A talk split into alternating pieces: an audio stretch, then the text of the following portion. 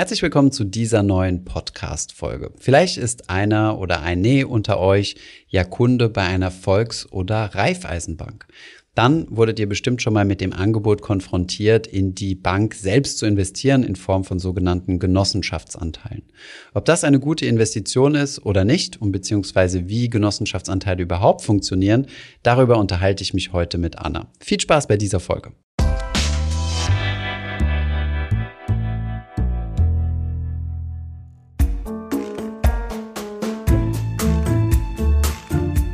18,6 Millionen Deutsche halten Genossenschaftsanteile von Banken. Das sind fast doppelt so viele, wie es hierzulande Aktionäre gibt. Deshalb widmen wir diese Folge den Genossenschaften und erklären euch mal, was dahinter steckt, was hinter dem solidarischen Wirtschaften steckt und welche Arten von Genossenschaften es gibt. Neben Genossenschaftsbanken gibt es nämlich auch andere Unternehmen in Genossenschaftsform. Erkennen könnt ihr die an dem Kürzel klein e, groß g, eingetragene Genossenschaft. Wie lautet die Idee dahinter? Ja, genau. Also Genossenschaften sind ja zunächst mal so eine Rechtsform, also ist quasi vergleichbar mit AG, Aktiengesellschaft oder GmbH, Gesellschaft äh, mit beschränkter Haftung.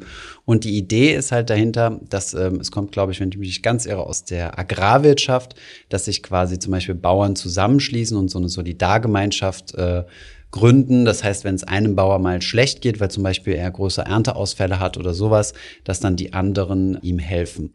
Das heißt, die Genossenschaft beruht darauf, dass alle die gleichen Interessen haben und Ziel ist es gemeinschaftliche und solidarische Wirtschaften nach vereinbarten Regeln. Also es gibt immer ein Statut, es gibt Vertreter für bestimmte Abstimmungen je nach Größe der Genossenschaft. Und als Genosse stellt man Eigenkapital für die Bank in dem Fall zur Verfügung. Und im Gegenzug erhält man einen Anteil am Gewinn, also eine Dividende, wenn es gut läuft, mhm. haftet aber auch, wenn es nicht gut läuft. Dazu kommen wir später noch. Genau. Man kann so ein bisschen den Vergleich ziehen. Ähm, also was bei einer AG die Aktionäre sind, sind dann quasi die Genossenschaftsmitglieder bei der Genossenschaft. Was die Hauptversammlung ist, würde dann gleich kommen mit der Vertreterversammlung. Und was nochmal so eine Besonderheit ist, also bei Aktiengesellschaften hat man ja ein Stimmrecht je Aktie. Das bedeutet, je mehr Aktien man hat, desto höher ist das Stimmrecht. Bei den Genossenschaften ist es meistens anders geregelt, egal wie hoch deine Beteiligung ist hast du ein einziges Stimmrecht. Das heißt, das Stimmrecht ist pro Person. Zumindest ist das so bei den meisten Genossenschaften. Dann gibt es natürlich noch Stimmrechtsvertreter, denn nicht jeder geht auf diese ähm, Versammlung. Und diese Stimmrechtsvertreter haben dann natürlich mehrere Stimmen, nämlich die ähm, ja, derjenigen, dessen Stimmen sie vertreten. Jetzt schauen wir mal auf diese ausgeschüttete Dividende. Und zwar habe ich auch da eine Zahl. Wie gesagt, 18,6 Millionen Deutsche halten Genossenschaftsanteile von Banken. Ausgeschüttet worden sind 2019 insgesamt 430 Millionen Euro, was nach richtig viel klingt mhm. auf den ersten Blick. Auf den zweiten Blick sind es aber weniger als 25 Euro pro Kopf. Das heißt eher symbolisch. Das mhm. liegt auch daran, dass die Zahl der Anteile, die man erwerben kann, oft stark limitiert ist. Das heißt, ich kann bei meiner Bank nicht einfach 20.000 Euro an Genossenschaftsanteilen einkaufen und äh, von guten Zinsen profitieren, sondern ähm, das ist oft limitiert auf 1000 Euro oder weniger. Genau. Die Idee ist ja hinter, dahinter ist ja eine Solidargemeinschaft. Also es geht vor allem sich, darum, sich gegenseitig zu unterstützen und weniger ähm, Kapitalmaximierung. Ja, das sollte man so ein bisschen im Hinterkopf behalten. Bei vielen, ähm, zumindest was in der Vergangenheit so gewesen, bei vielen äh, Volks- und Raiffeisenbanken ist es ähm, teilweise Pflicht, Mitglied zu werden. Das bedeutet, mindestens einen Genossenschaftsanteil zu zeichnen. Das ist dann meistens nicht viel. Zum Beispiel kann man einen Genossenschaftsanteil für 25 Euro bekommen. Das ist dann quasi wie eine Investition in diese Bank, um dann Zugriff zu haben und quasi Mitglied der Gemeinschaft zu sein. Solidarisch ja, aber auch eine Genossenschaftsbank arbeitet gewinnorientiert. Das heißt, auch eine Genossenschaftsbank vergibt Kredite, richtet Konten für Mitglieder und so weiter. Der Unterschied zu anderen Unternehmensformen ist, es geht um das wirtschaftliche Vorankommen der Mitglieder, laut der Satzung. Und ähm, da kommen wir auch schon zu der Abgrenzung von Genossenschaftsanteilen zu Aktien und ETF.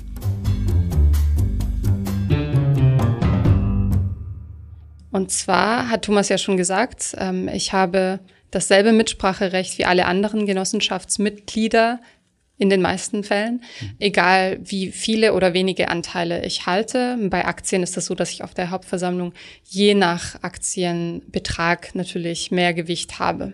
Die Genossenschaften sind übrigens auch in sogenannten Genossenschaftsverbänden organisiert, also über die verschiedenen Arten der Genossenschaft gehen wir gleich mal ein, aber zum Beispiel die Banken, ähm, ja, sind sogenannte, der sogenannte Geno-Verband, sind im Geno-Verband, im Genossenschaftsverband organisiert, der zentral sehr viele Dienstleistungen für die einzelnen Volks- und Raiffeisenbanken machen, wie zum Beispiel eine zentralisierte IT.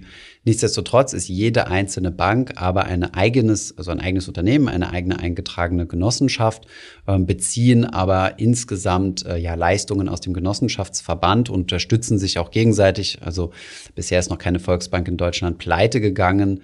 Ähm, also Pleitegang schon, aber noch nicht in die Insolvenz, weil dann üblicherweise die anderen Volksbanken diese Bank kaufen würden. Außerdem gibt es auch noch die Dachgenossenschaft äh, oder gibt es noch das Dachinstitut der Genossenschaften, das ist die DZ Bank.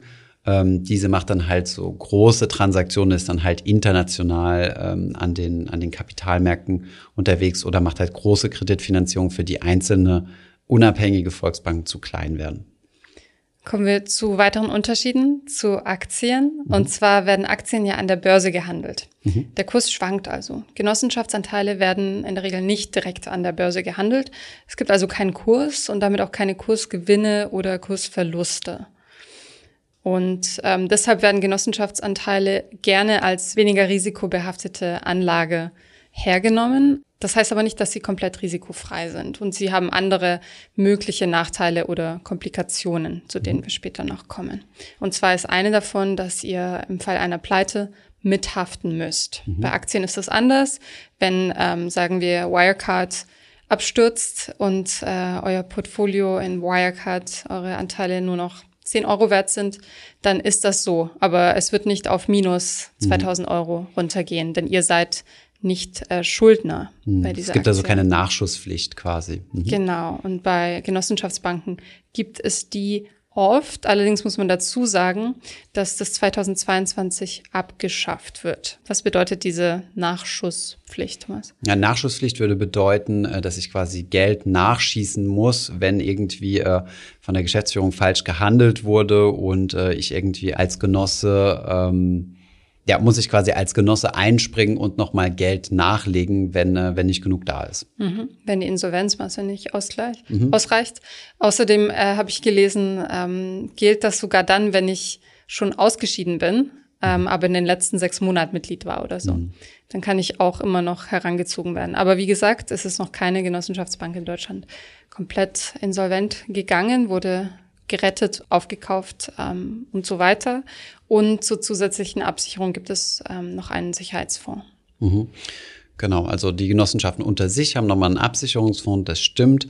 Ähm, übrigens, die kleinste Bank in Deutschland ist übrigens auch eine Volksbank. Ich weiß nicht mehr genau, wo sie ansässig ist. Ist genau mit einem Mitarbeiter, der gleichzeitig Vorstand ist und Kassenwart. Und äh, in Deutschland musst du aber einen zusätzlichen, also musst mindestens einen Aufsichtsrat haben, denn du musst ja das Vier-Augen-Prinzip respektieren. Und deswegen gibt es einen ehrenamtlichen quasi Aufsichtsrat. Das klingt nach einer guten Geschichte.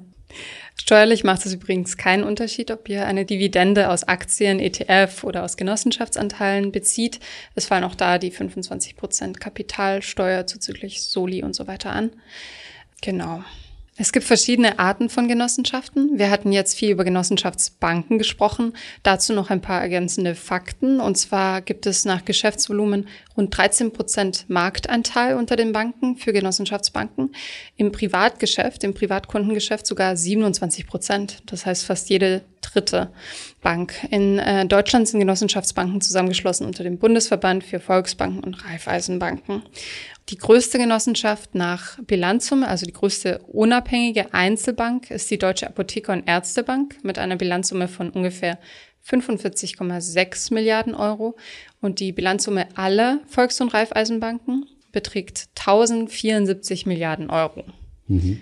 Dazu muss man noch berücksichtigen, es gibt ja die vorhin angesprochene DZ-Bank, das ist so die zentrale äh, Genossenschaft, die hat natürlich eine deutlich höhere ähm, Bilanzsumme weil die auch äh, große Geschäfte macht, quasi in den Kapitalmärkten. Sie ist aber quasi Tochter von allen kleineren Genossenschaftsbanken. Also sie gehört im Endeffekt allen Volks- und Raiffeisenbanken, wie zum Beispiel Apotheker- und Ärztebank. Und es gibt noch ein paar andere, die bekannt sind, zum Beispiel die PSD-Bank oder die GLS. Die Zahl der Genossenschaftsbanken im Überblick geht zurück. Also Ende 2020 gab es in Deutschland 812 Genossenschaftsbanken. Und 1970, das war der Beginn der Zählung, da waren es 7096, also wesentlich, wesentlich mehr. Und das hat dann sukzessive abgenommen in den letzten Jahren, was nicht bedeutet, dass die Bilanzsumme ähm, so stark abgenommen hat. Genau. Es liegt natürlich überwiegend an Fusionen. Also es gab ganz starke Fusionswellen in den letzten äh, Jahrzehnten. Ist auch aus regulatorischen und politischen Gründen gewollt. Das kleine Beispiel von der Ein-Mann-Volksbank ist noch wirklich so ein Überbleibsel aus der Vergangenheit. Früher war aber jede Volksbank quasi unabhängig, also jedes Dorf hatte eine eigene Volksbank oder zumindest mal jede Stadt. Und jetzt wachsen die Volksbanken halt auch zusammen, denn ja, wie es üblich ist am Kapitalmarkt, man sieht es vor allem bei den ETFs, aber big is beautiful. Je größer man ist, desto größere Skaleneffekte hat man. Du brauchst nur eine Marketingabteilung, brauchst nur eine HR-Abteilung und äh, ob ein Treasurer jetzt äh, 10 Millionen verwaltet oder 100 Millionen, macht keinen Unterschied. Und von daher spart man halt durch diese Skaleneffekte und deswegen fusionieren äh, Volks- und Raiffeisenbanken miteinander.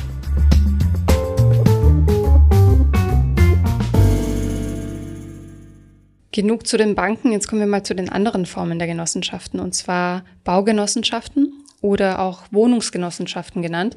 Mir haben neulich Freunde erzählt, dass sie eine neue Wohnung suchen und überlegen, einer Genossenschaft beizutreten, um bessere Chancen zu haben und auch bezahlbaren Wohnraum zu finden. Das ist ein ziemlich beliebtes Modell. 2019 gab es 1840 im Verband gelistete Wohnungsgenossenschaften und ähm, die Zahl ist ziemlich konstant, also hat kaum abgenommen und die haben insgesamt rund 2,2 Millionen Wohnungen im Bestand. Der Unterschied zu rein privatwirtschaftlichen Wohnungsunternehmen ist, dass ich, auch da muss ich Mitglied werden, um einen Genossenschaftsanteil zu erwerben, Mitbestimmung habe bei der Wohnpolitik und meist, und das ist eben der Treiber, ein lebenslanges Wohnrecht und eine meist faire Miete, denn die wird ja durch die Mitglieder auch mitbestimmt oder mitreguliert. Mhm. Wie werde ich da Mitglied? Ja, das läuft über eine Bewerbung. Also ich muss da ähm, zunächst einmal Anteile zeichnen, um überhaupt Mitglied zu werden. Und ähm, ja, bevor ich überhaupt die, die Wohnung mieten kann. Und dann ähm, ja, müssen die anderen Mitglieder quasi abstimmen. Und ähm, ja, es hängt halt von der Größe der Genossenschaft ab, wie viel Platz da ist. Ähm, man kann sich vorstellen, dass, äh, dass da ungerne Plätze freigeräumt werden, also dass jemand seine Anteile verkauft und woanders hinzieht. Von daher ähm, ja, gibt es da sehr wahrscheinlich relativ lange Wartezeiten. Und ähm, ja, wenn man dann aber aufgenommen wird, dann ist man mit dabei. Lebenslanges Wohnrecht. Lebenslanges Wohnrecht, ja. Ein, eine andere Art der Genossenschaft, die in letzter Zeit stark im Trend ist und zugenommen hat, ist die Energiegenossenschaft. Und da geht es viel um die EEG-Zulage für erneuerbare Energien. Und zwar sind das äh, Bürgerenergiegenossenschaften oder auch nur Energiegenossenschaften genannt. Und die verfolgen als Ziel meist die dezentrale, konzernunabhängige und ökologische Energiegewinnung. Das heißt, sie schaffen entweder Anlagen oder eine Distribution von erneuerbaren Energien und erhalten durch die genannte EEG-Umlage Zuschüsse von der Regierung.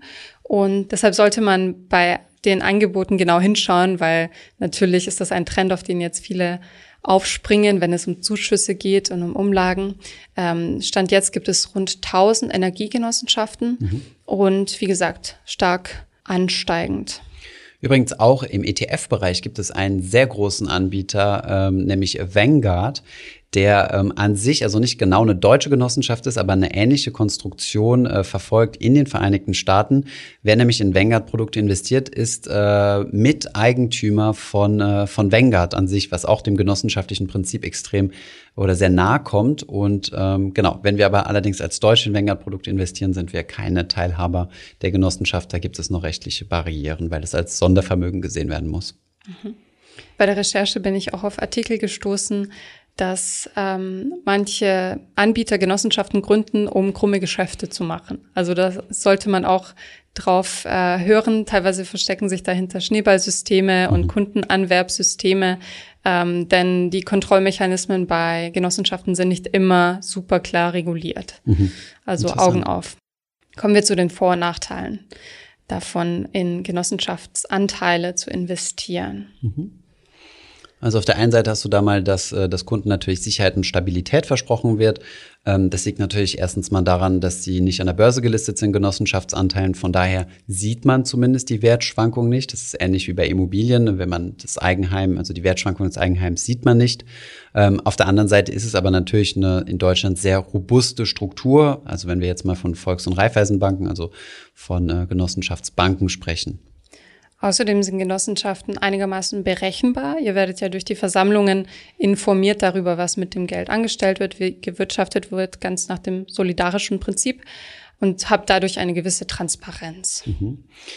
Kommen wir zu den Nachteilen. Bei vielen Genossenschaften muss man ortsansässig sein, um Mitglied zu werden. Das heißt, der Zugang ist etwas kompliziert. Also zum Beispiel bei dieser einen genannten Bank von mir äh, muss man in, in den entsprechenden Regionen wohnen. Das heißt, der Zugang ist jetzt nicht so einfach über den Kapitalmarkt, wo man jetzt halt ja sich jedes beliebige internationale Unternehmen kaufen kann, sondern es ist regional sehr stark begrenzt. Ein weiterer Nachteil ist, dass, wie wir erwähnt haben, die Anteile oft limitiert sind. Es gibt oft auch eine Mindestanzahl an Anteilen. Ähm, allerdings schwankt das stark von Verband zu Verband und bei der Volksbank Berlin zum Beispiel könnt ihr 1000 Anteile erwerben, a 52 Euro. Das heißt äh, 52.000 Euro, das ist schon eine Stange. Mhm. Aber in der Regel ist es so, dass man eine relativ hohe Rendite und relativ risikoarm bekommt, aber auf wenig Geld. Genau, also in der Volksbank, äh, für diejenigen, die es nicht wissen, ich habe ja auch eine Ausbildung gemacht, das war ebenfalls in der, in der Volksbank zum Bankkaufmann neben meinem Studium und äh, ich glaube, da waren es maximal 500 Euro oder sowas.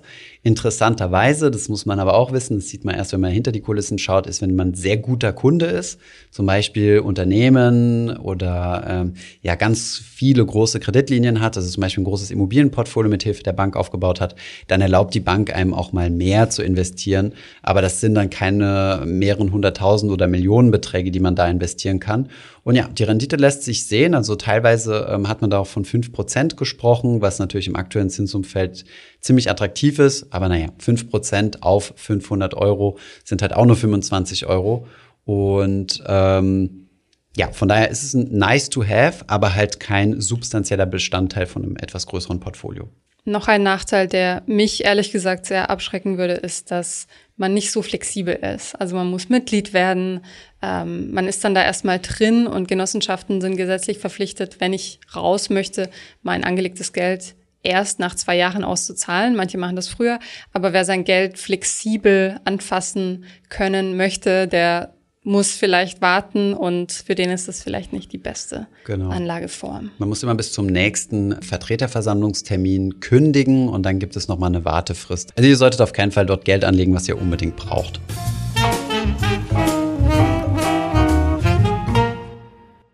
So, nun wissen wir Bescheid, was die Vor- und Nachteile und ähm, Arten von Genossenschaften sind. Was denkst du, wie ist die Zukunft der Genossenschaften? Ist das ein bleibendes Modell? Das ist ein sehr deutsches System, wenn ich mich nicht ganz irre. Ich weiß nicht, ob es in allen Ländern ähnliche Strukturen gibt. Also es gibt immer wieder mal solche Verbunde, wo, wo, wo historisch gesehen sich Interessensgruppen zusammengetan haben. Ja, ich denke, Genossenschaften werden weiter bestehen bleiben. Ich denke auch, dass die Fusionswelle weitergehen wird, weil ich denke, der äh, BaFin ist das in, in Dorn im Auge, dass wir in Deutschland so viele Banken und so viele kleinteilige Banken haben. Ja, aber ansonsten, wer bei einer Volks- oder Raiffeisenbank ist, ähm, kann man vielleicht nur noch mal sagen, ja, die Genossenschaftsanteile sind attraktiv verzinst, aber schaut auch mal auf die Kosten, äh, die ihr dort bezahlt. Genau. Und insgesamt kann man auch sagen, interessant sind Genossenschaften, auch Energiegenossenschaft und so weiter, natürlich für Menschen, die sich in dem Bereich engagieren wollen, austauschen wollen, die ähm, einen Sinn in ihrer Geldanlage suchen und ähm, man sollte aber sich nicht von den Renditen allein locken lassen, denn genau. das ist an Voraussetzungen geknüpft. Genau, gerade wenn man im Baugenossenschaftsbereich oder im Wohngenossenschaftsbereich schaut, äh, dann wird man da sehr wahrscheinlich auch nicht aufgenommen äh, aufgrund von Renditeerstrebungen, sondern eher, dass man dann irgendwie gut in die, in die Gemeinschaft passt. Ich hoffe, diese Folge war hilfreich für euch gewesen. Wenn ja, lasst uns gerne mal eine positive Review auf äh, iTunes da. Und ja, dann freue ich mich auf, auf unseren nächsten Austausch, Anna. Bis zum nächsten Mal. Ciao. Ich hoffe, diese Podcast-Folge hat dir gefallen. Wenn ja, dann zöger doch nicht in deinem Umfeld über diesen Podcast zu sprechen, bei Freunden und Bekannten. Ich denke, es gibt auch in deinem Umfeld viele Menschen, die sich für das Thema finanzielle Bildung interessieren oder interessieren sollten. Wenn du auf iTunes bist, würden wir uns auch freuen, wenn du uns eine positive Bewertung dalässt. Das hilft uns, den Podcast noch einfacher auffindbar zu machen. Alle wichtigen Links und Verweise findest du wie immer in den Show Notes zu diesem Podcast. Vielen Dank fürs Zuhören und bis zum nächsten Mal.